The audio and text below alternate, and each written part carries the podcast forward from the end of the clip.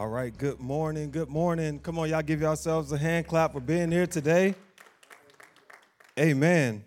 Welcome. Uh, thank you for guys for tuning in with us online to New, Church, New Life Church of Mobile. Man, it's a great, great Sunday to be in the house of the Lord. Amen. Amen. And uh, man, we're in a sermon series that we started last week entitled uh, New Life. Uh, coincidentally, the name of our church, we're in a series called New Life. And uh, man, I'm excited about this series. And uh, Tamara, she started it off last week when she talked about buried. Uh, I forget, what was it? Buried in, y'all remember? Buried in brokenness. Buried in brokenness. And she gave us some areas that we were buried in brokenness. And I just thought about, man, thinking about buried in brokenness, I was thinking, what was what's a good way to follow up that message, buried in brokenness? And then I started to think back on my walk with the Lord and just a general walk with the Lord. I was like, what, once you become to a place where Jesus begins to transform your life and you begin to be buried, what is uh, and transform? What is the next step to continue the process of transformation? And I started thinking about that and thinking about my life. I was like, that when God started doing something in my life, the next thing that I started to do to continue the process of transformation was surrender. And it's like once God began to transform my life, there were things in my life that I would have to surrender in order for the process of transformation to continue. And so today we're talking about the surrendered life the surrender life. And I saw some of your faces, oh, we got to talk about surrender again. And it's like, yes, the, the life of a believer is a life of surrender. And if you don't learn how to surrender as a believer, it's going to be hard to walk this life because there's going to be constantly things that Jesus is going to ask Us. I'm glad you surrendered that, but now I'm going to need you to surrender this. Oh, you surrendered that? That's awesome. Thank you so much, child. But I need you to surrender this as well. And so it's a process of continued surrender in order to continue the process of being transformed, like Tamara talked about last week. And if you uh, didn't catch that, I would encourage you go back and watch that, uh, listen to the podcast. Uh, we have that available for you on our app. You could download the app, all the notes from last week's message, this week's message, and previous messages. They're on the app. You could download that and you could follow along. Uh, but man, talking about new life, I almost forgot one thing. This past Friday, Tamara and I celebrated our 11th year anniversary, wedding anniversary. And uh, man, I was thinking about that, and I was just thinking back, back back to the beginning, and I'll share this quick story. I remember the day, the original date that I was supposed to propose to her. I remember it was like yesterday. For whatever reason, I don't remember why, but we were in Mobile because we were living in Baton Rouge at the time, and we were in Mobile I can't remember exactly why, but we were here. But everything that I had planned was in New Orleans. And so we started the day off in Mobile, and then we drove home back to Baton Rouge. I dropped her off at her apartment. Then I went home, changed clothes, hurried back to pick her up, and then we drove to New Orleans.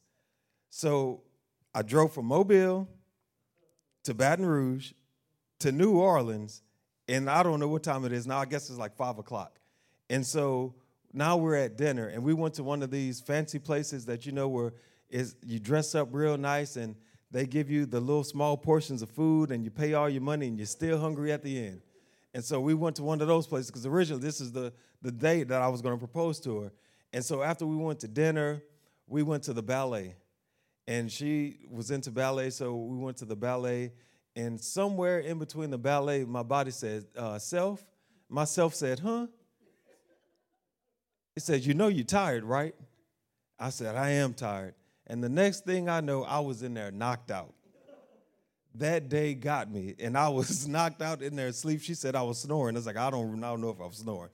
But I fell asleep in the middle of the ballet, and I just remember her saying she just knew that day was going to be the day that uh, that I proposed. And when I dropped her off at the end of the night, she was disappointed. Like I just knew this was the night, but it happened a few months later on my birthday, so it was it was good. It worked all out. But it was 11 years on Friday, and we celebrated at this nice little uh, French restaurant called Le Burger King.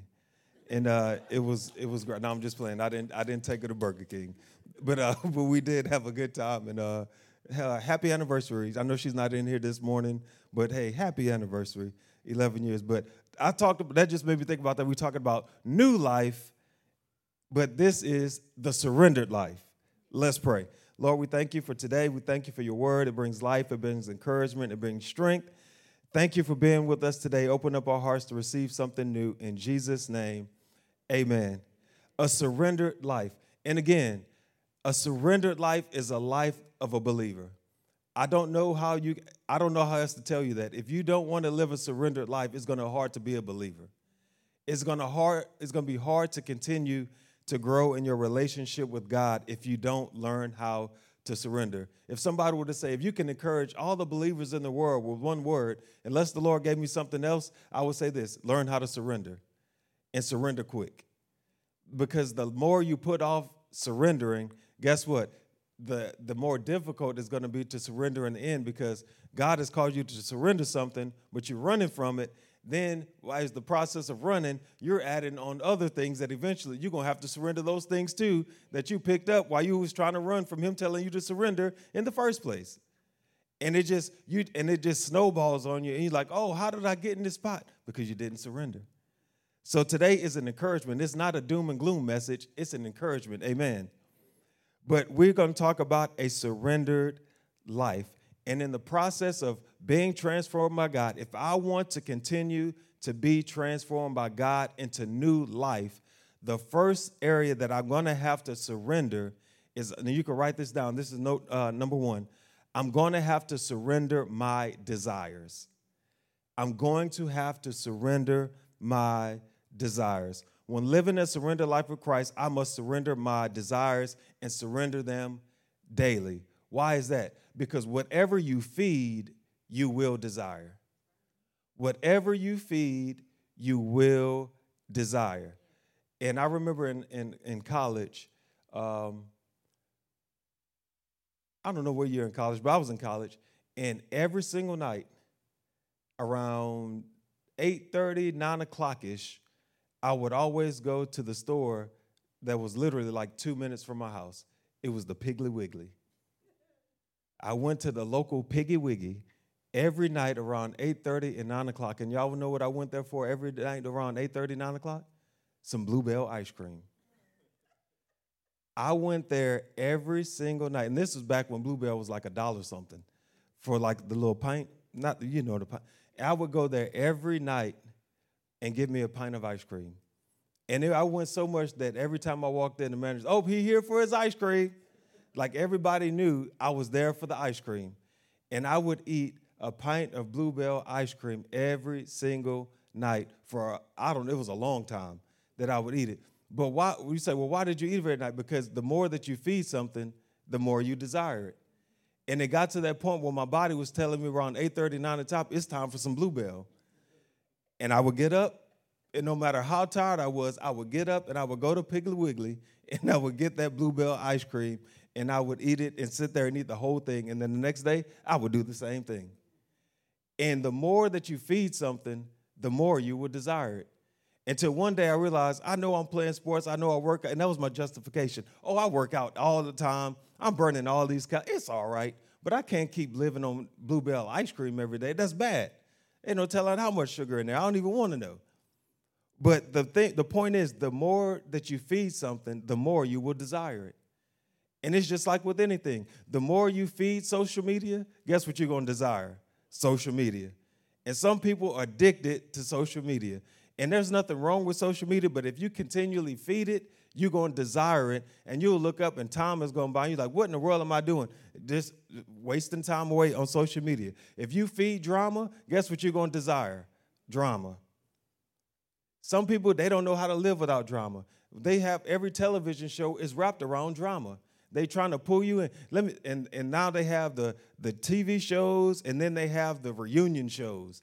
And the reunion shows are nothing but drama. And they go ask the girl, let's talk about it. This, what happened in this? Let's go to this episode and this clip. And they show the clip. And so what was you really thinking? And then they and they stir in the pot because why? They know that people crave drama. But the more you feed drama and drama's all around your life, guess what you're going to desire? Drama. And it can get to the point where there's so much drama in your life that you don't know how to live outside of that. So when things are normal, you're like, wait, something's wrong. No, no, it's not that it's wrong. It's you crave drama so much that you don't know how to live a normal life. And we have to make sure that what I feed, I will desire. So in the surrendered life, I must surrender my desires because my desires will control you. Your desires will control you. And you have to ask yourself, what inside of me is desiring the things that I'm desiring? Because it all stems from something.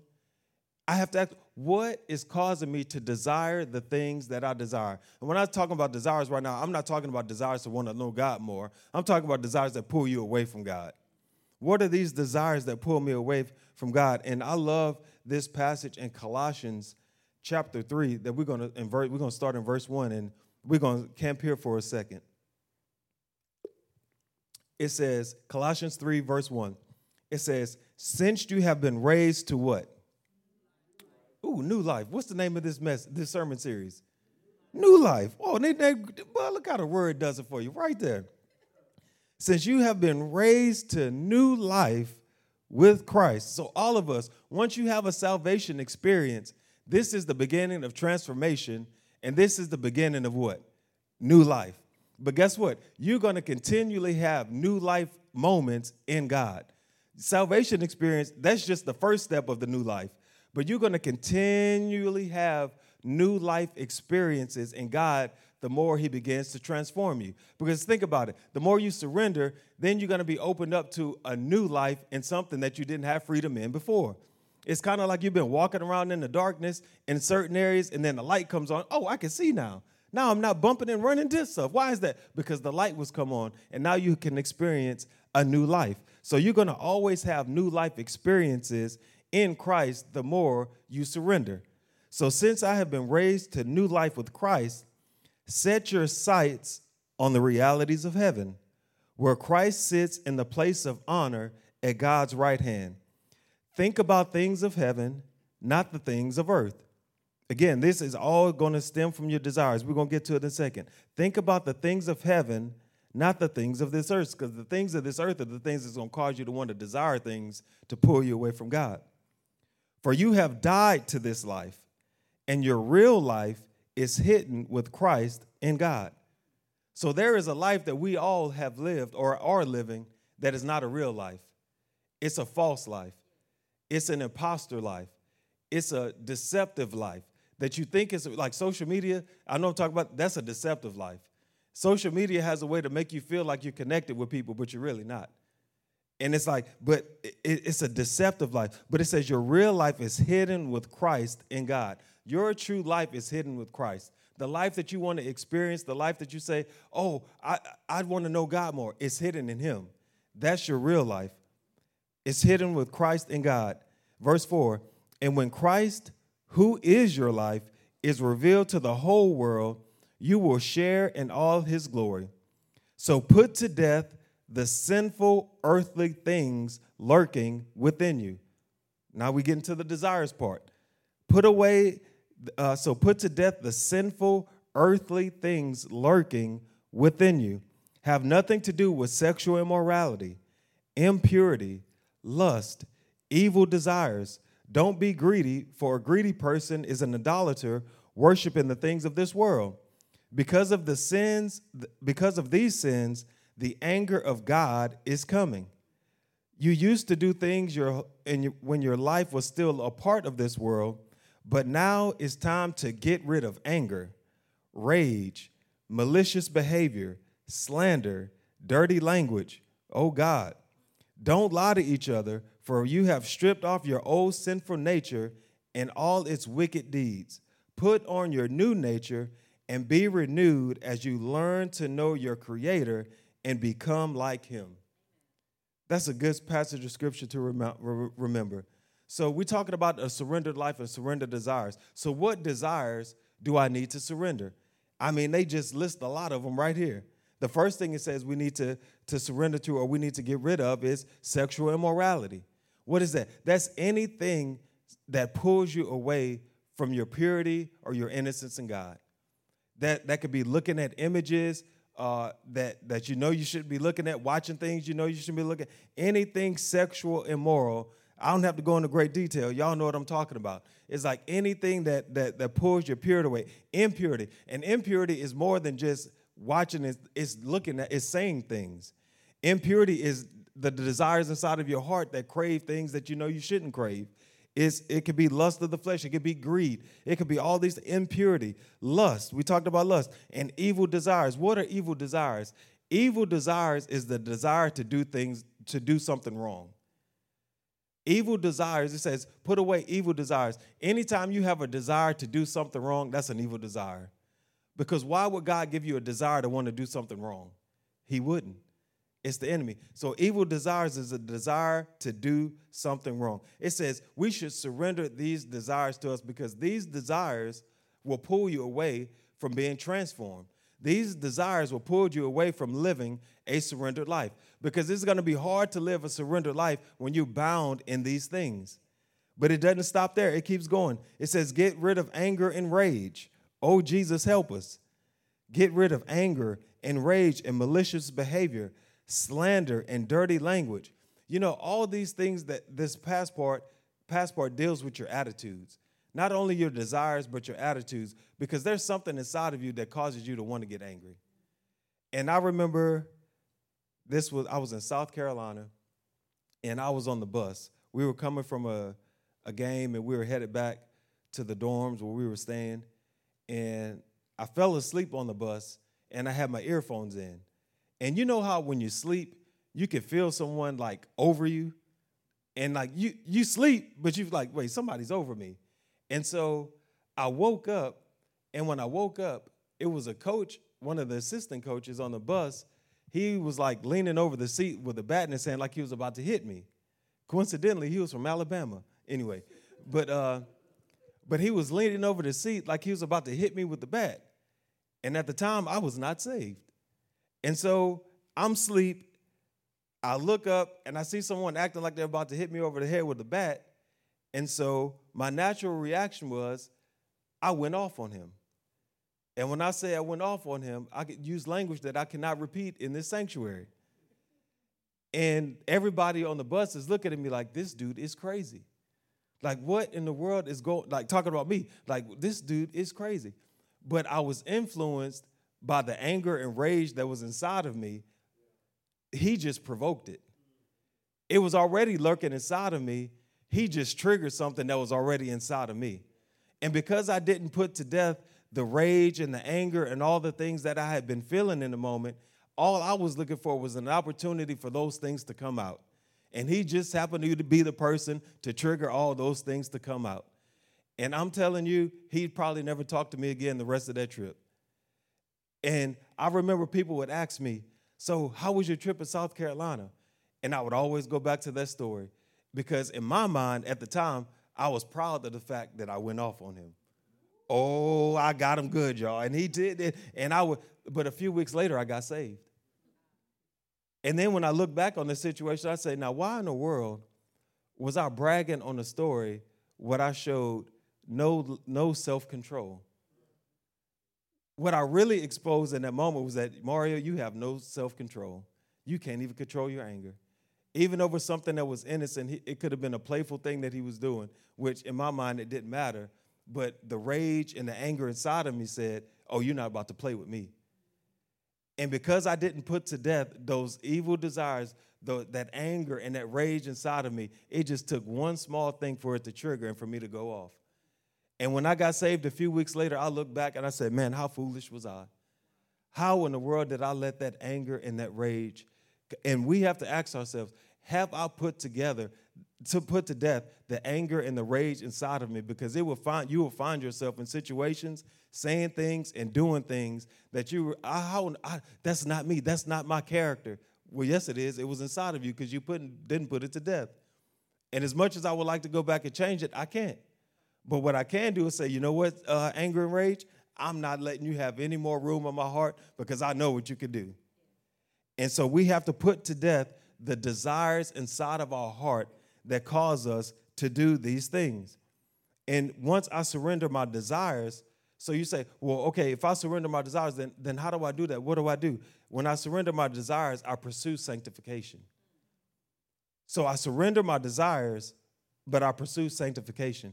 And all these things we're going to talk about surrendering today, we're going to surrender something, but we're going to pursue something in the process. And so I pursue sanctification. And when I pursue sanctification, it says, the more I pursue Jesus and put into practice his teachings, not just study his teachings, put into practice his teachings. Because there's a lot of people that know scripture, but they don't put it to practice. So I'm, I'm pursuing Jesus and I'm putting into practice his teachings, the more I begin my pursuit of sanctification.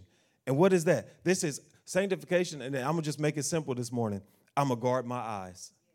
In my pursuit of sanctification, I'm gonna guard my eyes. I'm gonna guard what I watch and what I see. Uh, that, that means movies, television shows, images. I'm gonna guard my eyes because I know that the eyes, or the eye gate, the eyes are the eye gate to the soul. And if anything that I'll allow my eyes to see, if I look at it long enough, eventually I'm going to desire it. So that's why it's important that when you talk about sanctification, I'm guarding my eyes because the eyes are the eye gate to the soul, and those eventually become desires. So also, I guard my eyes, but I guard my ears.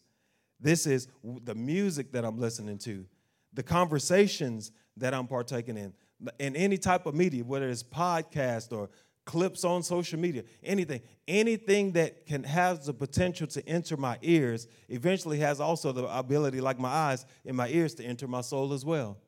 So I have to go. Why? You remember I talked about the situation of the bus? Why did I snap so easy? It was because what I was listening to. When you have anger problems and rage problems, it's probably not a good idea to listen to Boosie. And that's what I was listening to at the time. Some of y'all like, who is that? Some of y'all do know who I'm talking about. But at the time, this was like in 2004 when he was really boozy. And so it's like, that's probably not the best thing to listen to when you have anger issues. But I did. But the thing is, when you, are, you have to guard your ears and what you hear, because the ear eventually will cause you to desire things and to do things that you feel like, oh, I don't even know why I desire. Yes, you do. What you've been listening to. That's why you're desiring it because you've been allowing those things to enter your ears, your ear gate. And the last thing I guard is I guard my speech. I guard my speech against negative words, against defeated words. What are defeated words? I'll never be anything. I'll never amount to anything. I can never do anything right. Nobody loves me. Defeated words. I guard my mouth against speaking defeated words, and I guard my mouth against divisive words. Well, I just don't fit in here. I, they, they made me mad. They, I'm done with them. They, they canceled. I'm finished with them. And it's like, no, I don't speak divisive words. I speak life giving words.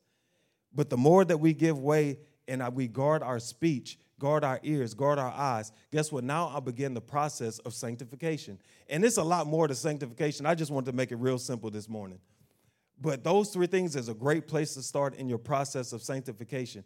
I guard my ears, I guard my eyes, I guard my speech. And sanctification is just not the separation of something, it's the, it's the pursuit of someone, which is Jesus. And the more I pursue Jesus, the more I become like him. And in turn, the more I become like him, the more those desires inside of me, they will begin to fade away. But I have to pursue them. And we have to say, man, I'm going to pursue Jesus in my pursuit of sanctification, but I surrender my desires. Amen.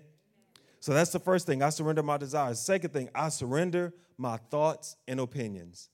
I surrender my thoughts and opinions. When my mind is transformed with Christ, I must continue the process of surrendering my thoughts and opinions to God. And I must ask myself, what is framing my thoughts and opinions? Because we all have thoughts and opinions. You can't run from them. I don't care who you are. Every single you have thoughts and opinions right now. You having thoughts and opinions on what I'm saying right now. And it's like everybody has thoughts and opinions that you can't run from. But you have to ask yourself, what is framing my thoughts and opinions? And the world has a system that wants to frame your thoughts and your opinions.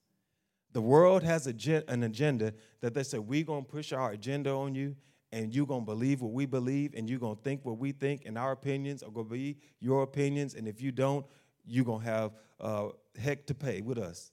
That's the world system.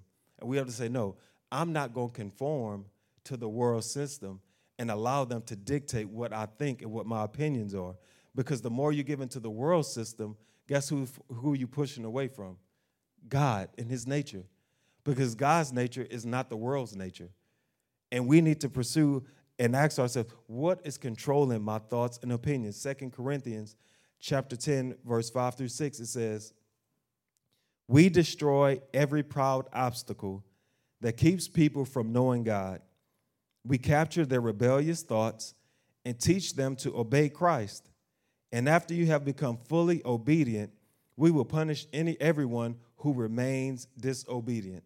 In that same verse in the ESV, it says it this way it says, We destroy arguments and every lofty opinion raised against the knowledge of God and take every thought captive to obey Christ. So every thought that we have, it says we take captive to make that thought uh, obey Christ, meaning that I conform what I think to, to obey what Christ says, not what I think, because I could think a lot of things and be, how many times you've thought something but it was dead wrong? Am I the only one? So don't give way to your thoughts because your thoughts will deceive you. And it says, but being ready to punish every disobedience for your, di- your obedience is complete. So my thoughts, that man, your thoughts, and if you just left alone, I know I'm talking about me. If I'm left alone with my thoughts, I could go to a dark place. If I'm left alone in my thoughts for long enough, I could go to some dark places. And it could start off somewhere simple. And I was just like, man, I could think about an incident that happened. And then I'll be like, man, I could have handled that different. And then I'll start to think, that's because you're not a good person. And because you're not a good person, you'll never you can't even please God. Because look at you. you. You had one thing to do and you couldn't even, and then it just spirals down and down and down and down. And then the next thing you look up, you're like, oh, woe is me. I'm no useful for God. I can't even, I can't even do this right. And but your thoughts can take you to, and don't go through some, some trials and tribulations oh, Jesus. Don't go through anything difficult. Them thoughts of yours will get you in a place where you just like, there's no hope. I see no end. Why do people get to the place where they feel like the only way to end it is to end their life? Because of their thoughts. They allow their thoughts to spiral so bad that they've gone to the place of hopelessness, and the only way they feel that to, to escape it is to end their life. But that's where the enemy wants you to go in your thoughts. He wants you to, but we have to say, no, no, I surrender my thoughts to Christ. And as I surrender my thoughts to Him, He will renew my mind. So it doesn't matter what my thoughts and opinions says or what my views on. You know, some people say, "Well, I know the Bible says this, but I think it's okay if people love who they want to love because love is love. So it don't matter to me. It, it, it, it let people live their life. Let make them do what's happy. No, what does the word say? Because the more I conform to the world system, the, there's going to be other things in the word that I'm going to say, you know what? I know the word says this, but it's okay. No, it's not okay. And it's not coming from a place of anger. It's not coming from a place of, of, of hate. It's coming truly from a place of love because the word is truth. And on the day of judgment, truth is going to be spoken. On the day of judgment, Jesus is not going to say, you know what? Tell me what you really thought about this. And let's talk about it. No, he's going to say, what did my word say? Did you obey my word? Yes or no? It's not going to be, oh, I can talk more. No, you're not going to talk your way out of that on Judgment Day. There's, there's, I don't care how slick of a talker you think you are, you're not talking your way out of Judgment Day. If you're contrary to what the word says, that is. But God's going to say, no, I conform my thoughts to what the word says. So I surrender my thoughts and opinions, but I pursue the word is I transform my mind in the way that I think by constantly getting into the Word of God. Because if I don't get into the Word of God, I'm left to my own thoughts, and that's not a good place. And the thing about the Word is, the more I get into the Word, God begins to have conversations with me about my thoughts. So when I do have crazy thoughts, I could go back to say, that's not what the Word of God says. I know that's a lie. And I could begin to, to point out the attacks of the enemy and the lies of the enemy because I know what the Word of God says. So if the Word of God says that I'm fearfully and wonderfully made and that I'm made in His image, then guess what? I know that there's a Creator that loves me. So when the enemy tries to tell me that people don't love me, I know that's a lie because I know what the Word says. But if I never read the word and know what it says, then how am I going to combat the lies of the enemy? I can't. Because some of the thoughts you need to, to surrender to God are even thoughts about yourself. How many times have we believed lies about ourselves, or our self talk is so bad that we just caught, caught up in our own thoughts about ourselves? You'll never amount to anything. You, you, and, and that self talk, those thoughts get you into a deep place. But you have to surrender those and say, No, you come under the authority of Christ, and I surrender these thoughts to, to God. And God, I need you to renew my mind through your word. Romans 12, 2, it says, don't copy the behavior and customs of this world. Don't copy the behavior and customs in the world. I know this is the way the world, world is going. I'm not going that way. But let God transform you into a new person by changing the way you what? You think. All of us, we need to change the way we think. There's so many different areas in the life. And, and some of you say, oh, I got it down on faith, but what about finances? Oh, I got it down on finances. Yeah, but what about healing? And it's like there's so many different things that we need to change the way that we think. And the only way you're going to change the way you think is if you surrender to Christ and you get in His Word. Then you will learn to know God's will for you, which is good and pleasing and perfect. See, this is a scripture that can help you when the enemy tries to lie to you to say that you never go amount to anything. It says, when you when when Christ helps you change the way you think, then you will learn to know God's will for you. Oh, God doesn't have a will for me. What does the word says? Then you will learn to know God's will for who? For you. Meaning that if there if the word says it, then it's true. So God has a will for you, which is what? Is good. So is it bad? Is it terrible? Is it horrible? Is it useless? It's what? Is good and pleasing and what? And perfect. So when the enemy comes and try to lie to you, oh, you'll never amount to anything. God doesn't have plans for you. Lie. Lie. And you can point it out and, your, and train your mind to think, no, I know I, I will learn God's will for me, which is good, pleasing, and perfect. And when you recite that, and guess what you're doing? You're changing the way you think. Now you're not saying, oh, yes, that's true. I, I don't see it. Who cares what you see? That's why you need faith. And faith helps you change the way that you think. It's like you speak those things that are not as though they are. Because what is that? That's changing the way you think, because the world doesn't think like that. The world thinks, what do you see in front of you? Well, that's what it is. No, it's not. Just because I see it in front of me in, in the spiritual realm is not what it is, because I know who's on my side. And he could turn any situation around. When the Israelites were standing in front of the Red Sea, they saw water, but Jesus said, No, I see a way of escape and just don't it's not what you see it's what you think about the word of god and you hold fast to it and you put it into practice. Amen? So we must separate ourselves from the world system and not allow them to dictate how we see ourselves what we think about ourselves or how we view other people. Because you could have thoughts towards other people that god is like you see that thought you have towards that person? You need to surrender that to me because you don't know the full scope of what they walk through. You don't know the full scope of what they're going through. So the thoughts that you have towards them, you need to surrender that to me. Because how many times have we had thoughts towards people, hold grudges, hold people, you know how they are. You can't get, don't let them get too close to you. And and you have these thoughts towards people, and then God's no, let's deal with this attitude. Let's deal with these thoughts. And then you come around and you're like, man, I was totally wrong.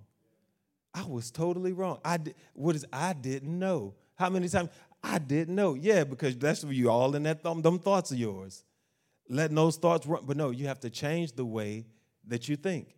So I surrender my thoughts and opinions, but I pursue the word. Amen. The third and final thing is I surrender my time. I surrender my time. In order to continue to grow and be transformed, I have to make time for God. And this is not just a Sunday thing. So many people think, oh, I could be transformed by God if I just go to church on Sundays. Yeah, that's good, but that's the start, but it's going to take more than that. I remember when Tamara and I first got married, we were married for a few months and playing, when you play high, like high level competitive sports, baseball, football, basketball, soccer, whatever, the competition that you experience the higher levels that you go, there's nothing that you could do that could compare to that. And so when I stopped playing baseball at like that high level, there's an element of competition that I desperately missed, but I knew I could never get it back. There, like there's there's just nothing that could compare to it. So I was like, well, the, the closest thing that I could get to competition at this point is they have this uh, flag football league where a lot of the former athletes in the city, and it was this big, huge deal. And I was like, well, I'll just start playing flag football. But the only thing was, flag football would happen right after church on Sundays. So we would go to church, and as soon as church is over with, I would go home, change clothes, and go straight out the door to play flag football. And she would be like, why, why do you have to play? Why, why, why don't you want to spend time? And we're married maybe a month or two months. Why, why don't you want to spend time with me? Why can't we eat after? I'm like, I need to go play, woman. And like, it's like, and it's like, I'm trying to get this, I'm trying to get my competitive itch. But she would always tell me, I, I need, uh, just stay with me, spend time with me. But in my mind, I'm like, you, she, she don't understand. She don't understand what I need. This is my, I need to, I need to feel some type of competition and, and I need to play. And I remember I played, but every time I would leave, she would be disappointed.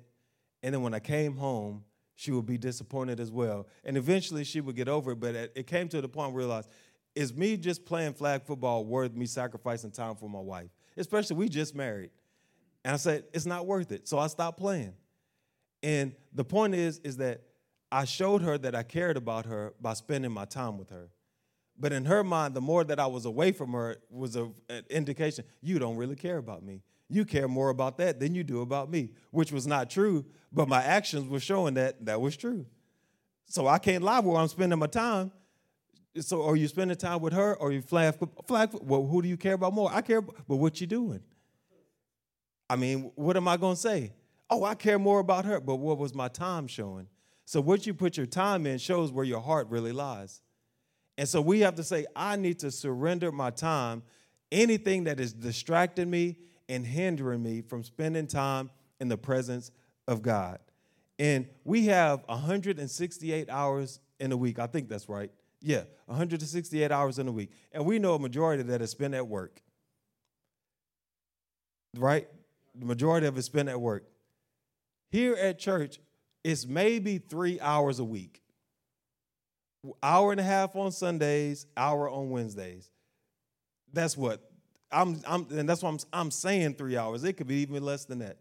But those three hours are crucial in your development and growth in your relationship with God. You have 168 hours a week to do whatever you want to do. Three hours a week, God is saying, Give me those three hours because I want to draw closer to you. But how many times do we make excuses of not to come? I don't feel like it today. I went last week. I'll go next week. I, I'm just, I just got too much on my plate, too much on my mind. If you got too much on your mind, you definitely need to be in the house of the Lord. Because now you're left to your thoughts. And your thoughts going to get you out there in left field. So you really need to be in the house of God. But God is saying, where, where are you spending your time? You say you love me, but but your actions and your time show otherwise where you spending it. And God said, You must surrender your time to Him. Because there's a lot of, th- some of us, our time is spent in, in just leisure, just doing what we want to do. I just, whatever it is, whether that's scrolling on your phone or watching Netflix or whatever, or, or whatever, the, whatever your leisure is, that's the time you're spending And I remember in the youth group, there was I've never experienced anything. I was still in the men's ministry at the time before I went. I was in the men's ministry, then I went to youth group. But I remember 30, 40 minutes before church would start, all of the youth would literally go to the front of the church, take tithing envelopes, their keys, their Bibles, because we used to bring Bibles to church back then. We didn't have phones. And they would leave them all out on the seats. So they wanted to mark their seat in the front. 30, 40 minutes before church start. And it was so bad it got to the point where people started complaining. These young people always taking up all the spots in the front. They get here early and they taking up all the spots, putting handkerchief, I mean, uh, Kleenex boxes on seats, doing all types of stuff. I need because what they say, I have a hunger and desire. I want to be in the front and I want to be on time because I don't want to miss the presence of God. But what it caused was in the youth group, it was I gotta be there. I can't if I'm if I'm not at church early and in the front, I'm missing out. But it created a hunger and a culture that says, I need to be in God's presence. And the most important thing in my life is spending time in God's presence. So it got to the point eventually they said, Well, we're just gonna give y'all this section. Y'all take over the section. They did the middle section became the youth section, and they just and took over the middle section because it got so bad. They would the, y'all, they taking all the seats, just put them in the middle. But the point is, is they realized that there's nothing more precious than spending time in the presence of God, and they made it a priority. So if God is your priority, you need to make him that by your actions. And their actions show that I'm going to surrender my time to God. On Sundays, on Wednesdays, on Monday through Sunday, I'm going to spend time in the presence of God, not only at church, in my car, in my home, I'm going to spend time in the presence of God. But in order to do that, you're going to have to surrender your time. Does that mean you have to spend every single hour? No, that's not what I'm saying. Don't get legalistic on me. Pastor say I got to spend all my time in the word and praying. That's not what I'm saying. What I'm saying is don't neglect the time that you need to spend with God. That's what I'm saying. Prioritize Him. Put Him in your life every single day to say, I'm going to make time for Him. Hebrews chapter 10, verse 25, it says, and not, and not, I'm sorry, and let us not neglect our meeting together as some people do, but encourage one another, especially now that the day of his return is drawing near. How many people neglect the meeting together? There is a strength and an encouragement when you're in the house of the Lord. I don't know how many Sundays I've missed in my life, and it, uh, there's not many. I since I've been saved. Let me say that since I've been saved. I preface that since I've been saved.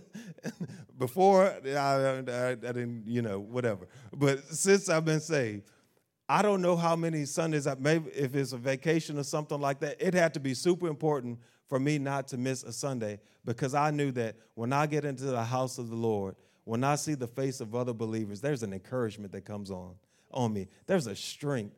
There's a joy. There, there, there's a peace that says we're in this thing together. But the more that I'm away from it, and then I try to come into it, then I start looking around. I don't know if these my people. I don't, I don't know if I really fit in here. Why is that? Because you're not coming around.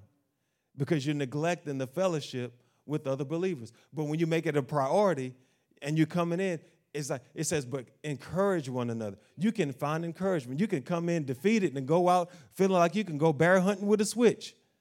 Why is that? Because you found encouragement from the believers. But if you neglect it, you always, nobody really cares about me. I just got to walk this walk alone. No, you don't. No, don't neglect the fellowship of other believers. And this is where we're going to end in Acts chapter 2, verse 24. I'm sorry, Acts chapter 2, verse 40.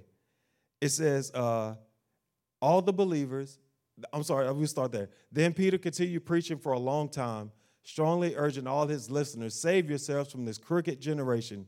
Those who believed what Peter said were baptized and added to the church that day, about 3,000 in all. And all the believers devoted themselves to the apostles' teaching and the fellowship, to sharing in meals, including the Lord's Supper, and to prayer a deep sense of awe came over all of them. A deep sense of awe came over all of them. And all the apostles performed many miraculous signs and wonders. And all the believers met together in what? One place. And they did what? Shared everything they had. So, what, what this scripture is telling us is this. In other words, they did life together. They did. It says they shared meals together. Now, if you share meals with you close.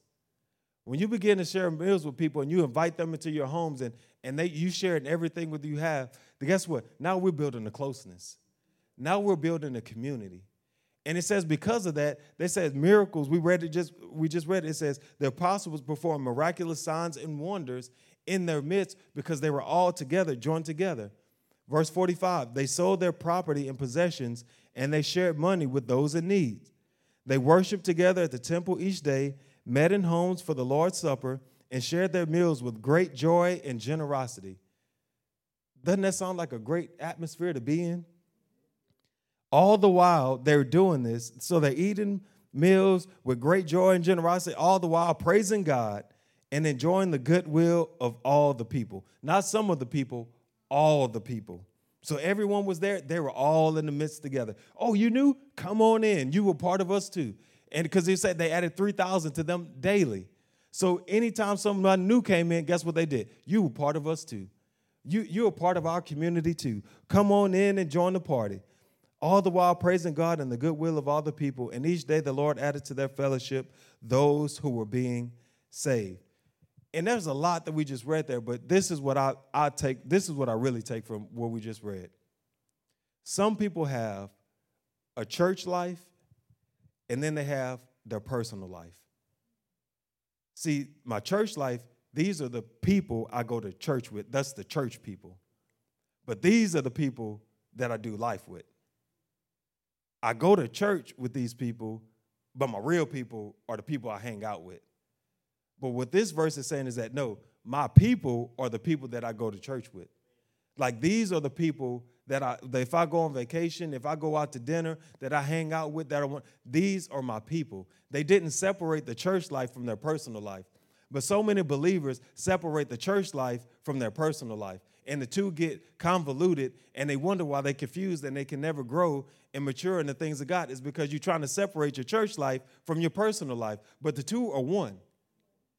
It's like I don't have a church life and then a personal life. So it's not like I'm living one way here in church and then if y'all see me out in public, I'm living a certain no, no. How I live in here is how I live out there. Meaning that everything that I do, I do it in the community of believers. This is my family. This is my people. I don't have separate people out there that y'all say, Who, what pastor doing hanging out with them? I, I, I don't know. I ain't never seen them before. No, no, no, because I, I don't have a separate life. But so many people have separate lives and they wonder why they can't grow and mature in the things of God. It's because you have pockets of friends. See, you got this pocket of friends for this. See, I know I can hang out with them and do this because they're not to judge me and they and they understand so these are the friends that i do this with but then i got these friends that these are my church friends so i act this way with my church friends and then and it's all good because now i can put on no no we're not saying put on mask these are my people we do everything together and this is a part of spending time together and when you spend time together there brings unity there's bring harmony there's going to be conflict that's going to arise because when you spend time with people and you get to know people, develop them relationships, guess what? You get to learn things about people that might rub you the wrong way. But guess what? We develop them relationship and we work ourselves through it. And you work through those issues. And if you're married, you know about that. You work through some issues. Marriage is developed in relationship. but the point is, is that I learn how to do life with other believers because I know there's strength and encouragement here. The only reason I'm standing with you right now is because I learned how to do life in a community of believers. I didn't do it separate. I tried to do it separate at the beginning, and that was tiring, and I was confused, and I was going back and forth. Do I really want to be saved, or do I really want to live like this? And the moment I decided that I, I, I'm serious about my pursuit in God, and I, and I gave my time and devoted my time to God and to the fellowship with other believers, guess what? My relationship with God began to grow stronger. But the longer I was pushing it off and playing the fence, guess what? Confusion, roots didn't grow deep, but now my roots grow deep now. Because I don't neglect the fellowship with other believers because I know there's strength here. But if you constantly neglect the fellowship of other believers and growing, and this is the thing, nobody's saying that it's going to be perfect we can't expect perfection. If you expect a perfection from me, I'm sorry, I'm gonna just let you know I'm gonna let you down because I'm not perfect. There's only one that is perfect. He will never let you down. We're just in this journey together to draw closer to Him. We're in this journey to encourage each other when we do have hardships and difficulties that we say, hey, that's okay. I'm going to put my arm around you. We're going to walk this thing out together.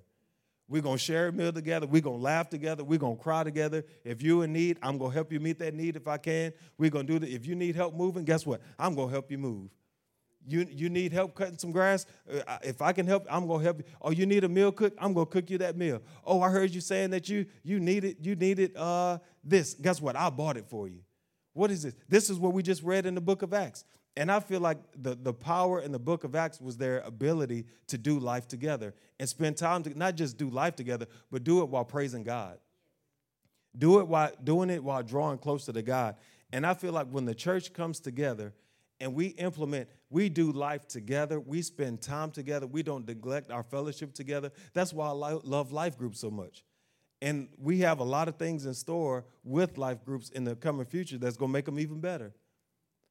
But but we're trying to build community here that when anyone new or you've been around a long time, you come in, you feel a part of the community. Because we're not trying to run anybody away. We're trying to say, eh, because why? In the book of it says they added to their numbers those being saved daily. Meaning that everybody came in, they saw the community. I want to be a part of that. Who wants to be a part of something that's divisive? Who wants to be a part of something that's murmuring and complaining? oh, you got to watch out for that one because you know, they something. No, we don't need that. It's unity and harmony. And when we come together in unity and harmony, it builds something great. And God says, I see my people coming together. I want to bless them. And things begin to happen. You know, some things that you need in your walk are found in the community of believers. But you'll never experience that if you don't come around. Some people, all they need is found right here in the local church. Whatever that local church is, it's found, but because they're not consistent in coming around, they can never feel a part and they can never feel like they have what they need because they're not a part of community. And that's what the world and the enemy wants to deceive you into thinking that you could do it on your own. No, you can't. You need a community of believers, but it starts with our time. How am I spending my time? Is it in isolation or is it in community? And the more community that you have, the stronger you'll be. Because when the enemy comes, someone could say, No, that's a lie. I, I know you. You talking crazy. And not in a rude way, but it's like that that that sounds like the enemy. And you can say, you know what? That is the enemy. Thank you for pointing that out. I couldn't see it. Yeah, that's why we're here together to walk with, to help each other, to strengthen each other, to encourage each other, to look out for each other. But we have to spend time with each other. And the more that we grow in that time in that community, the stronger you'll be. Amen? Amen. So I surrender. The first thing I surrender, I surrender my desires. I surrender my desires and I pursue sanctification. I surrender my thoughts and opinions and I pursue the word. And I surrender my time and I pursue the presence of God in community. Amen? Amen. Let's pray. Holy Spirit, thank you for this word today.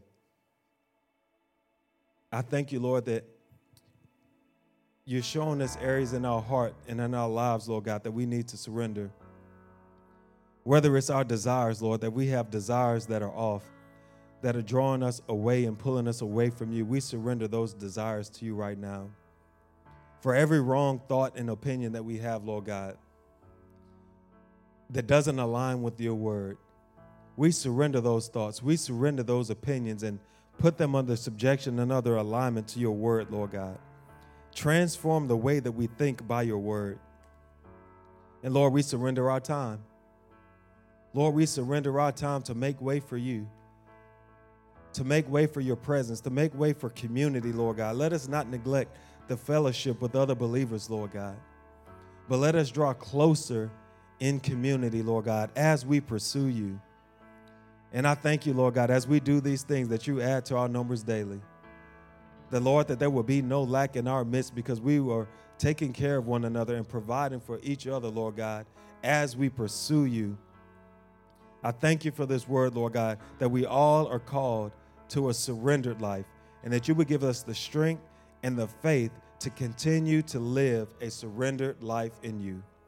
Lord, we love you, we honor you. In Jesus' name, amen.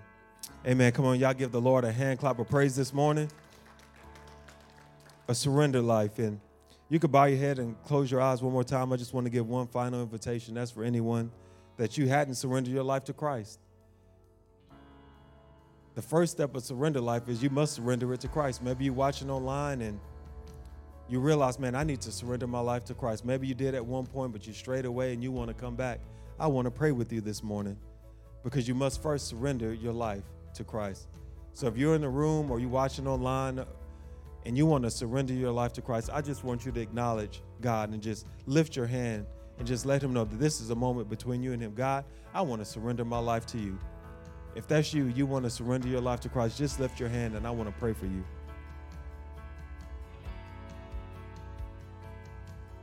Amen. Max, everyone just to place their hand over their heart. You can repeat this after me. Say, Holy Spirit, I surrender my life to you. I thank you for forgiving me of all of my sin and forgetting my past. I thank you for your mercy and grace. And I thank you for washing my sin as white as snow. I receive your forgiveness. I receive your love. In Jesus' name, amen. Amen. Come on, let's give a hand clap for those that made a decision to follow Christ this morning. And if you made that decision in the seat back in front of you, there's a card that says, Let's connect. But on the back, it says, I made a decision. Fill that out, drop it in the offering bucket. We love to connect with you. And if you're online, you can email us at info at newlifemobile.org or you can write a check or money order. We'd love to connect with you as well. Come on, let's give it up one more time for those that made a decision to follow Christ.